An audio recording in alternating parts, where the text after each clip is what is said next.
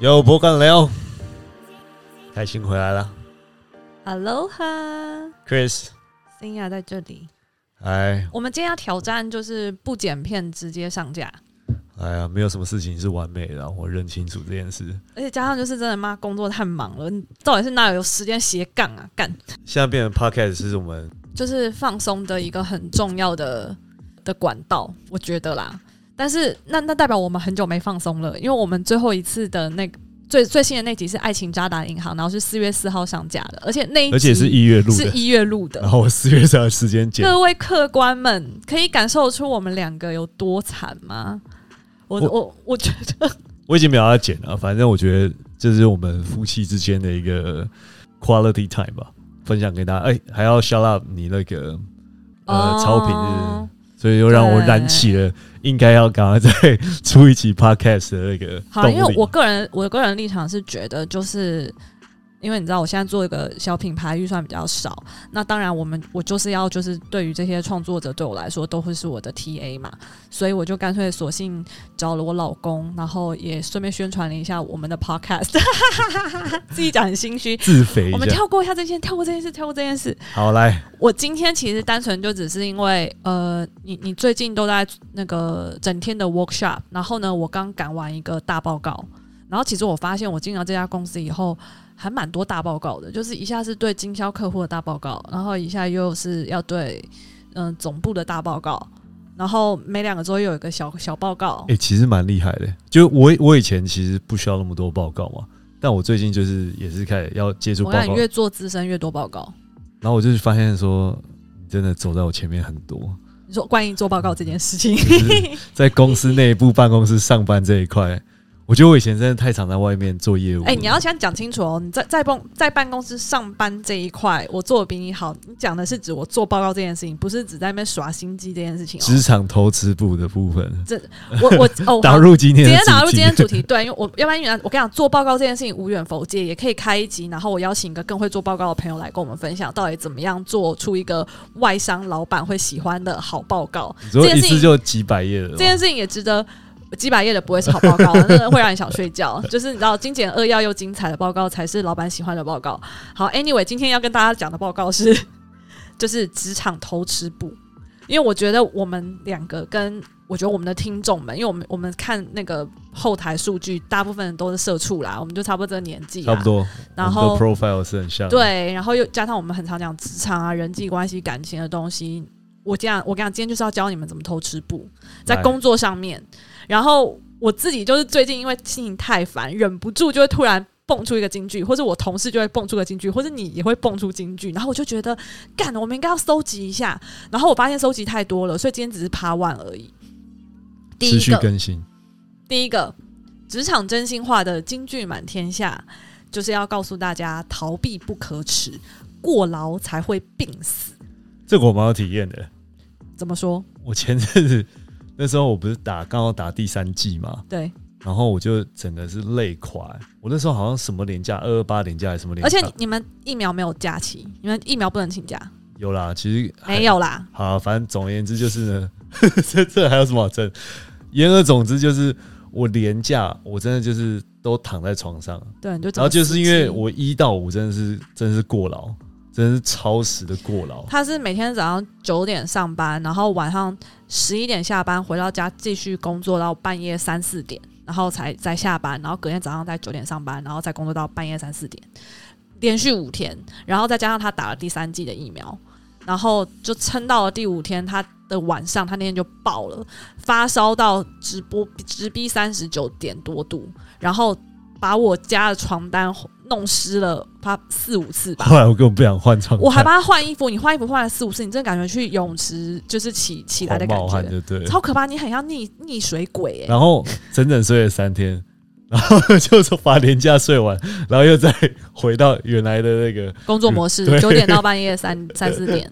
超变态。我跟你讲，这就是因为你没有学会逃避，逃避不可耻，过劳就会病死。对，有啦，但是我那次有 realize，就是我真的会因为过劳而病死这这件事情。真的，哎、健康真的是一切。就是有些人可能跟我一样，有些这种就是强迫症，所以就是你也是强迫症，你你会想要马上解决这件事情。今天是上班还是下班时间？我有时候也会很烦，现在下班时间，然后会丢讯息给 partner，但是我就尽量会说，我我就你知道这是强迫症，我真的很 sorry，但是我就先夸胡写上班再看。我不知道这样子的做法会不会让对方觉得好过一点，但对我来说会好过一点。会吧？就代表说我已读，让我我就是我会处理你的事情，我觉得这还蛮没有，是我告诉他说，我希望你帮我处理这件事情，但你上班再看。OK，所以这样也 OK 吧？这样你 OK 能接受吗？我觉得可以啊，我我是可以接受的。对，因为就是我想说，要强迫你有强迫症，OK，你强迫你自己，但你不要强迫其他人。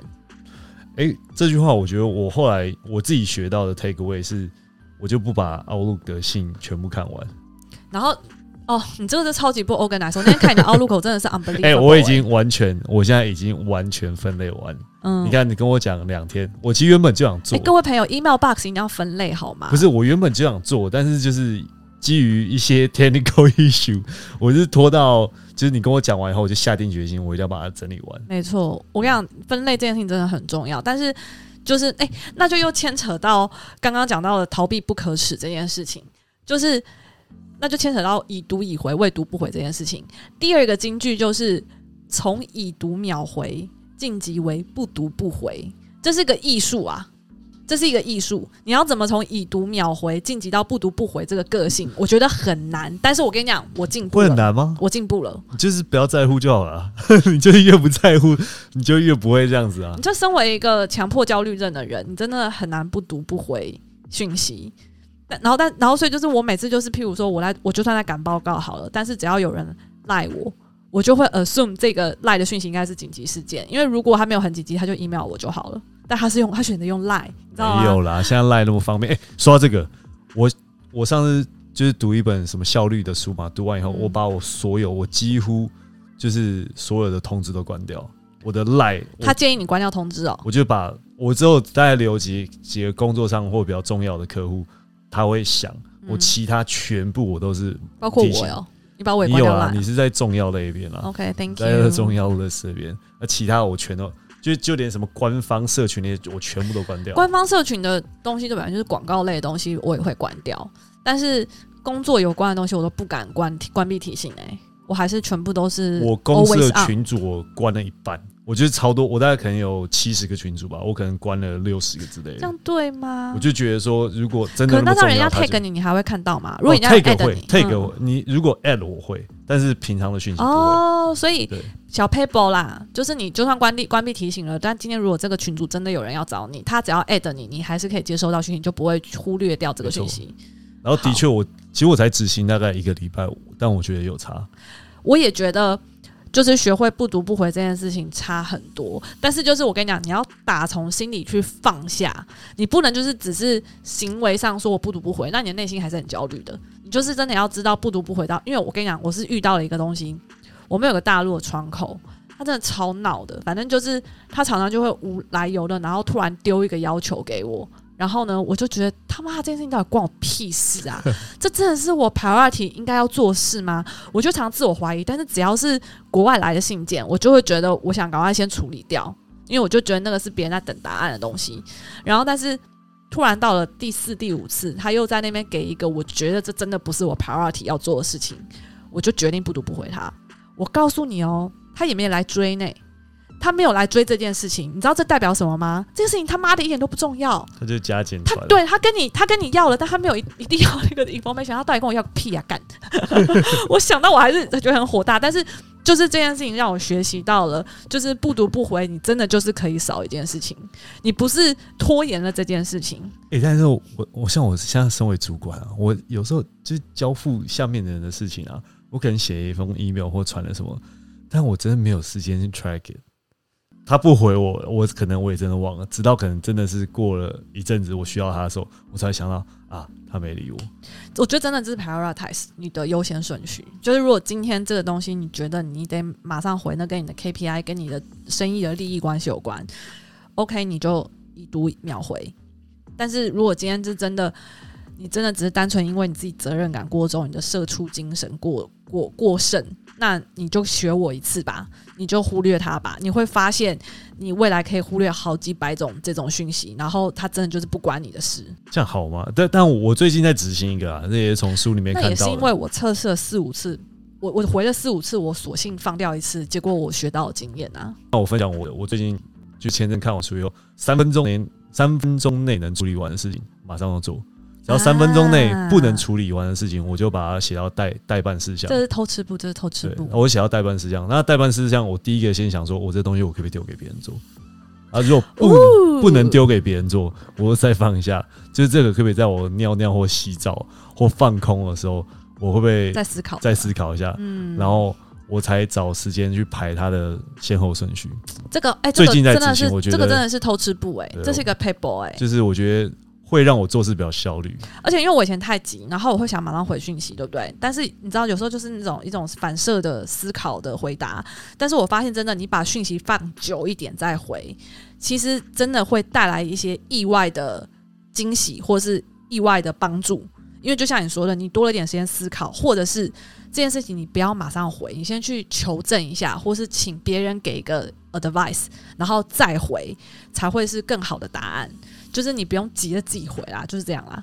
欸不要有，不要真的把责任都背在自己身上，你真的没那么重要。因为我发现职场上大家很喜欢造成那种，就是让你觉得这东西好像就是马上就是要回得到回复，代表你很积极。或今天晚上就就是今天下班前就要给给一个答案或回复什么的。啊我发现不管是采购或很多客采户端，购都是这种逼人的。对他都会用这种就是好像很紧急，就是没有回这个就是天崩地裂那种感觉。不会，我跟你讲，工作东西真的不会天崩地裂。那天你加不加到四五点，我真的就是告诉你，你这个报告没有存档，没有交出去，真的人生不会就这样没了。就是这这这我当下真的觉得没了。真的就是，因为他那天就大崩溃。Anyways，就是他们只是在吓唬你，你吓不倒的，我吓不倒的，我我不会被吓倒的，真没有在怕。当下因为三天都没怎么在睡觉，然后你当我那个 Word 档，我发现就是没有存档的时候，然后电脑直接宕机，我觉得非常的崩溃。我觉得那时候情绪已经到达一个冰点，临界点了啦，对没有你，你不知道哪临界点，这真的就爆了，然后我就开始拿自己的头捶桌子。大大自残。对，所以哎、真的过劳恨，还有我那个那时候应该是算精神脆弱吧。对你真的过劳会病死，就是反正逃避不可耻啦，好不好？然后以及就是，哎、哎、再再 repeat 一次刚刚那个，我觉得那真的太棒了，就是从已读秒回晋升到不读不回的这个哲学，大家一定要好好学习。Next 就是无法空口说白话，那就照稿讲大话。这是你今天的心得吗？对无法空口说白话，那就照稿说大话。这样讲好了，说大话感觉比较顺一点。哎、我都有押韵哎、OK，反正就是这个心得的部分呢，是其实我通常在做 presentation 的时候，我都是像做 podcast 一样，就是我大概写个脉络，我不会写逐字稿，我绝对不写逐字稿的。但是各位客官们不要误会哦，我是很会写逐字稿的人。譬如什么直播逐逐字稿，或者是广告逐字稿，其实我是会写的。但是呢，如果是我自己要 present 的时候，我是不会做这件事你。上次报告，我上次我报告的时候，你帮我写，坏我帮你写逐字稿啊，有没有？差？是有差吗？就对于一个没有准备好的人是有差的。那我今天要讲的就是，其实就是我最近在赶的一个报告。我不是没有准备好，我 deck 准备他妈超漂亮，但是我内心没有准备好。我不是没有热情，我有热情，但我内心没有准备好，因为里面的内容跟我的认知其实有点出入。但是我的内容要满足老板的期待，我不能讲的太太清楚。但是我就是，反正我被要求的这个这个 PPT 的内容是要满足老板的期待跟目标的。但是我的内容，我我自己个人是觉得。跟我自己就是实际做起来，我觉得其实会有出入这样子。对，但是就是其实我今就是我一直一直很纠结，就是我没有办法用一个很有热情，然后很有自信的方式去 present 这个报告。以前我不会，是因为我都相信我自己报告的东西，所以我讲起来就很顺。就当然报告都是我做的，但是我相信我讲的更顺，我不相信我就讲不出来，所以我就决定写逐字稿了。然后我就发现，我写了逐字稿，我就可以把那些我说不了的空话，把它讲成大话，就是就是照稿念，我就可以把它讲大话，因为我不是我在 present，我是一个角色，我进去那个角色里面，我就是要演一个很有热情的人。然后我今天就是告诉我自己，我就是在演戏。然后因为有稿子嘛，有台词嘛，我就把它当成台词，我就在演一场戏。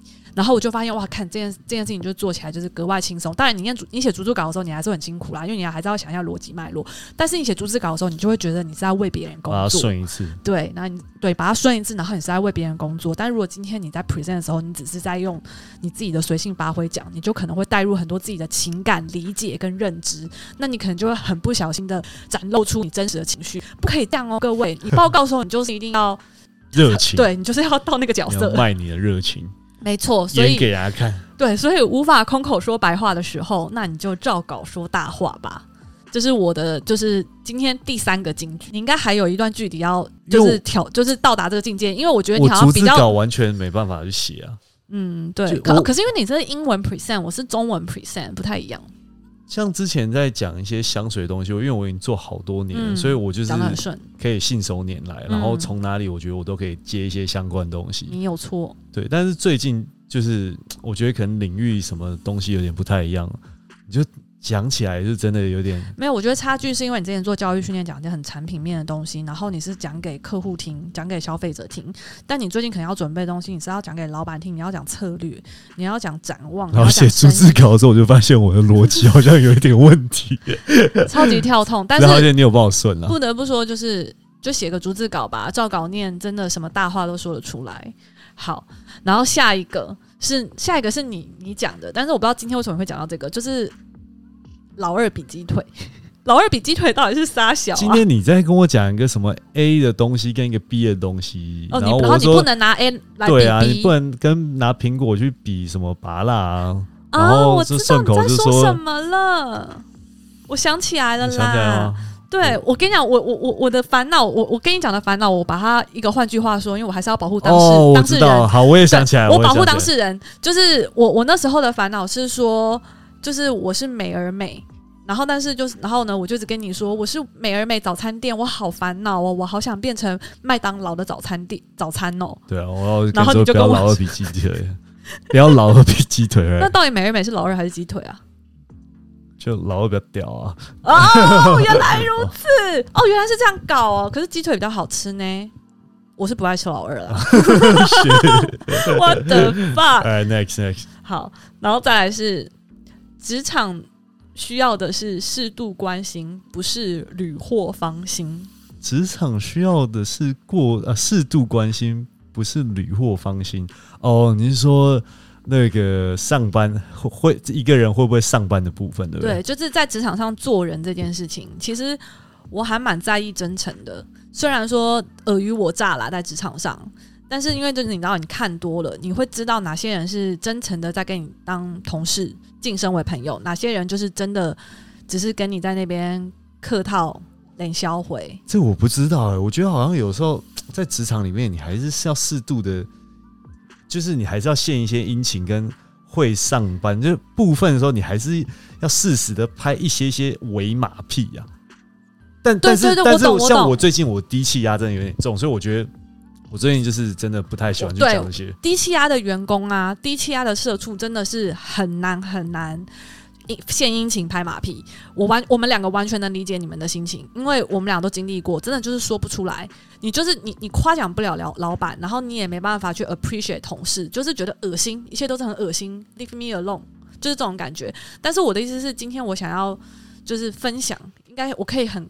我可以就是站在一个教授的立场，教育一下社畜们，就是职场上面人跟人之间啊，如果你可以传达一些适度的温暖和关心的话语或是行为，这件事情是非常非常加分的。但是怎么去拿捏你这个关心，不要把它变成一个你以为你在追求一个男子或女子要去虏获他的芳心，那就太恶心了。过度献殷勤这件事情，你即使没有造成当事人的反感，隔壁看到你的人，旁观者也都会觉得你会不会 too much？就是你在、哎你在反而会扣分，你知道吗？可是我觉得这种职场上那种拍马屁这种，通常都是旁人的眼光，第三者，因为被称赞的人其实，哦呃，但去称赞别人，他就是他有所居心或有所用心嘛。懂可是被称赞人通常也都是说谢谢。我觉得通常都是旁边听到人，然后去转述这件事情，就会把它很 over 化？那你就不要让人家有这种，就是那好，我们现在来举例一下好了。所谓的适度关心以及屡获芳心这两个差别，譬如最近疫情大爆发，有同事确诊好了，然后你你其实可以去表达一些适当的慰问跟关心。但是如果今天假设他可能跟你有利益关系，然后或者是他是有从属关系的，然后你就会变成是每天早上都要嗯擦擦擦，或者擦老板早安，那你今天状况还好一点吗？记得多喝水哦。然后中午要关心他说要吃了吗？我我真的觉得你好可怜哦，记得要吃吃什么什么。这就很 over，你知道吗？就是你你的关心有点太频繁，或者是你你真的。讲了太多话了，我觉得那个就很阿谀谄媚。但是如果适度的关心，可能就是在他整个确诊诊的这段时间内，他还没 get back to work 的这段时间内，你可能丢一则讯息问他好点了吗？然后看他愿不愿意回你。那回了你再跟他说，哎，你最近真的有听到什么？就是你觉得还不错的消息？那刚好你真的不幸确诊了，那我给你就是一些资讯，然后看你要不要用这样子。我就觉得这就是合理的关心。能理解我的状况吗？所以这就是你的那个你的适度关心。嗯，我我我只想到一个例子，因为我最近真的有点稍微负面，但是我每天进公司，我都一定会跟我们柜台的同事打招呼，我都会说：“哎，早安啊，谁谁谁这样。”但你不会跟其他人说早安？我不会跟。那你是暗恋总机吧？我没有，我没有暗恋总机，但是因为我发现，就是全公司的人进都不跟他早安，都不跟他早安。然后，嗯，汤，嗯，汤啊，只是我也不知道，就是有一天早上我进来了，我就可能跟他对到眼，我说：“哎，早安啊。”然后后来我就开始每天都会跟他说早安。那他开心吗？我觉得我是没有问过他，还是你觉得他也只跟你早安？但是我觉得就是他对你比较好，对我觉得有了。嗯，我个人对啊，就是，但是这东西真的是，除非我要去访问他了，好吧？那我只能说，那就可能延伸出另外一个。但我想要讲的是，就是我会从这种地方去去关心，就是。我不会去每天跟我老板说早安，但是我会就是跟就是基层的同事嘛，是这样叫吗？理解理解，你是代表就不是谄媚，你是真心的关系。那我要延伸另外那另外一个金句啦，那就是过度冷漠，你的才能就会被埋埋没。就是过度冷漠，真的就会被埋没啊！因为你也不能够就是跟人太没有。就是距离太远，就是你还是要适度的，所以就真的你真的拿捏一下好不好？不要太 over，就不是你啦，我是说大家还有包括我自己，就是真的不要太 over，但是你也不要就是太，因为好，我我举例好了，就反正我明天不是有个来宾嘛，她长得超漂亮的，是我同事，然后呢，其实我一开始觉得哇，真的好漂亮，然后但是就是因为居疫情居家。工作很长段时间，其实你真的就没有机会跟同事熟起来，然后加上我们又都是新人，然后所以就其实我都也是很顺其自然，不会因为人家长得很丑还是很漂亮，我就会很想要去靠近别人贴别人。然后但就是真的是因缘际会啊，然后之后公司聚餐，然后有时候进公司，然后你就会跟他闲聊，然后因为就有介绍我自己就是在做 podcast，他就也真的很捧场来听了，然后他就会主动回馈，还帮我宣传，我就很感动啊，觉得很谢谢他。然后之后就又刚好有机会，我就是品牌没。钱，那他以前又当过 model，我就很厚脸皮的请他帮我拍了几组照片，他就也二话不说，真的是两肋插刀。那就是我觉得，就是你知道，这一切感情累积的过程都是很自然的。那当然，就是他也有帮到我，然后我也很谢谢他，就是支持我节目什么的。然后我就真的就会也很想要对他好，关心他。就是职场上还蛮多这种关系的，就就我在，这就是我的观察。你其实。像我在职场上没交到那么多朋友，但是我发现你在职场上，对我每段公司都会有一些有机会可以交到一两三个知知心好友，对啊？然后都而且在未来的日子里，你都会因为这些关系继续联系，对啊。而且老实说，我会很珍惜这一些关系，然后我不会断掉，我不会因为离职后，然后我就跟那可能那几个知心，我自己觉得认定他是为我某个产业工作时期的知心朋友，我不会因为这样跟他断掉联系，不会因为时间，不会因为。工作不一样了，这点我好像真要向你学习一下。我真的就是没有什么在跟过去的人联系。我我因为这样就是被靠腰过，你还记得那 A 吗？他真的是超说，我每次找就是找他都是有事的时候，对对，我就很哎。可是其实我昨天也是因为有事，然后找了我一个美妆界很好的朋友，然后但是他就也很义不容辞的就跟我分享。但就是你看，我也是有事找他，对，啊因为也是你的事情，然后我去帮你问一下嘛。但是我我的意思是说，因为就是帮顶是很自然的，就是今天那个人是有求于你，但跟你没有在建立感情，你是会很清楚知道的。我这一。集讲的啦，就是你要从心出发，好吗？Your heart from your heart，不适合的、没缘分的，那当然你就不要过度献殷勤。但你真的有幸可以慢慢去把感情给累积起来，从同事变朋友的，那你就好好珍惜这段情谊，而且也不要因为离职后就断掉这个情谊，因为这就是缘分，好吗？这不是原本山，这是缘分。下一个每周倒数一到十的 paper，这个是我要教你的。然后这个呢是我烟商的好朋友教我的。那我我我们烟商有一个那个国华，他长得也是很漂亮。然后呢，他是那个 legal 的，他是做 legal 的。然后他呢，那天他就是每次我跟他吃午饭的时候，然后我们其实超厌世，因为老实说，我们当时的工作都有一点点的 bored，I feel bored，OK，、所以就是就是呃，我们没有中午的时候就是互相取暖的时候嘛。然后呢，他呢就是很可爱，他每次就会说：“加油，我们已经过了十分之二了。”加油！我们已经过了十哦，我们已经过了十分之三了，我们已经过了十分之五了。这所以你们？不止每一个小时报，你们还可能几十分钟没有，我们就是，报上下午时段啦，一到五的上下午分成十个时段。这一直上班八礼拜礼拜，可是有上午时段跟下午时段啊，然后中午就这个切分点啊，所以我们午休的时候就会互相提醒，今天过了十分之一了，因为礼拜一的早上已经过完了可。是你十点上班的时候，你就已经十分之三了。你不用那么严格的去看这件事情，你他妈的，我们就是分上午跟下午，然后中午吃饭的时候，代表我们过了三十分十分之一了，然后所以到了礼拜四，我们就过了十啊，到礼拜五我们就过了十分之九了耶！你知道哦这件事情是多么的、哦，你振是礼拜一到礼振奋人心拜五啊？对啊？哦，好，我以为是一天的什么，不是不是十点到我说是周一到周五，对。然后所以我就是每次跟他只要聊到这个，就是我们互相彼此在那边倒数计时的小确幸，我就觉得很温暖，很感动。哎、那真的是很闲的时候。你现在你应该没办法这样一到十吧？对，没有办法。现在你真的忙的时候，你真的一眨眼就已经，哦你真的是一眨眼就已经礼拜四了。我一眨眼，他妈的已经十分之一百了，已经十分之九十九了。我会觉得我现在一眨眼，我我这个 podcast 一录下去，我已经发现，哎、我已经要礼拜四了。没错，shit man，所以呢，呃，工作内容还是有差别啦。但是我跟你讲，还是有很多，当时也是很多 to do list，但是可能都是我们就是觉得很想要赶快结束这一回合的，你懂我意思吗？只能说就产产业不同嘛，烟商比较爽。那我再给一个更进阶版的疯狂偷吃布的方式，关于就是每周一到十的 table 这件事情，你也可以去想想，每周一都是 Monday Blue，对不对？对，然后呢，你就可以就是去想说，一年有五十二周，有五十二个周一好了，那你至少至少一年你也有法定七天的病假。我推荐你们把这七天病假都送给礼拜一，哎、我我觉得你这个是完全外伤脑的思考，好不好？礼拜一 那是你请得到假啊，我们忙到忙到根本，就我们休假根本用不完啊。我休假我休假也用不完啊。但是你你礼拜一真的就不舒服了，你就是得请病假没？哦，你说每个礼拜一都请五十二？不是每个，对啊，你五十二五十二分之七，对，五十二分之七的礼拜一至少获得了病假小确幸，但是那你就要祝你其他时间不会得病假啦，因为你就不能请病假，因为你就把它献给礼拜一了。超不业务部的。我跟你讲，业务部礼拜一都要检讨上礼拜周末的 I 业绩好不 know，好我们礼拜一也会有那个 weekly 的 update 好吗？但我的意思就只是指这是一个恶魔版的 paper，哎恶魔版的 paper，反正这一点我觉得对我来讲比较不成立啊。好吧？但是可以建议给就是现在在听，然后在倒数日子的人。因为你朋友不就是会倒数嘛？你朋友超夸张的好不好？你朋友你有一个好朋友，很好的朋友，还硬要讲他麦先生，然后就是他他那天就跟我说什么上班大便最爽了。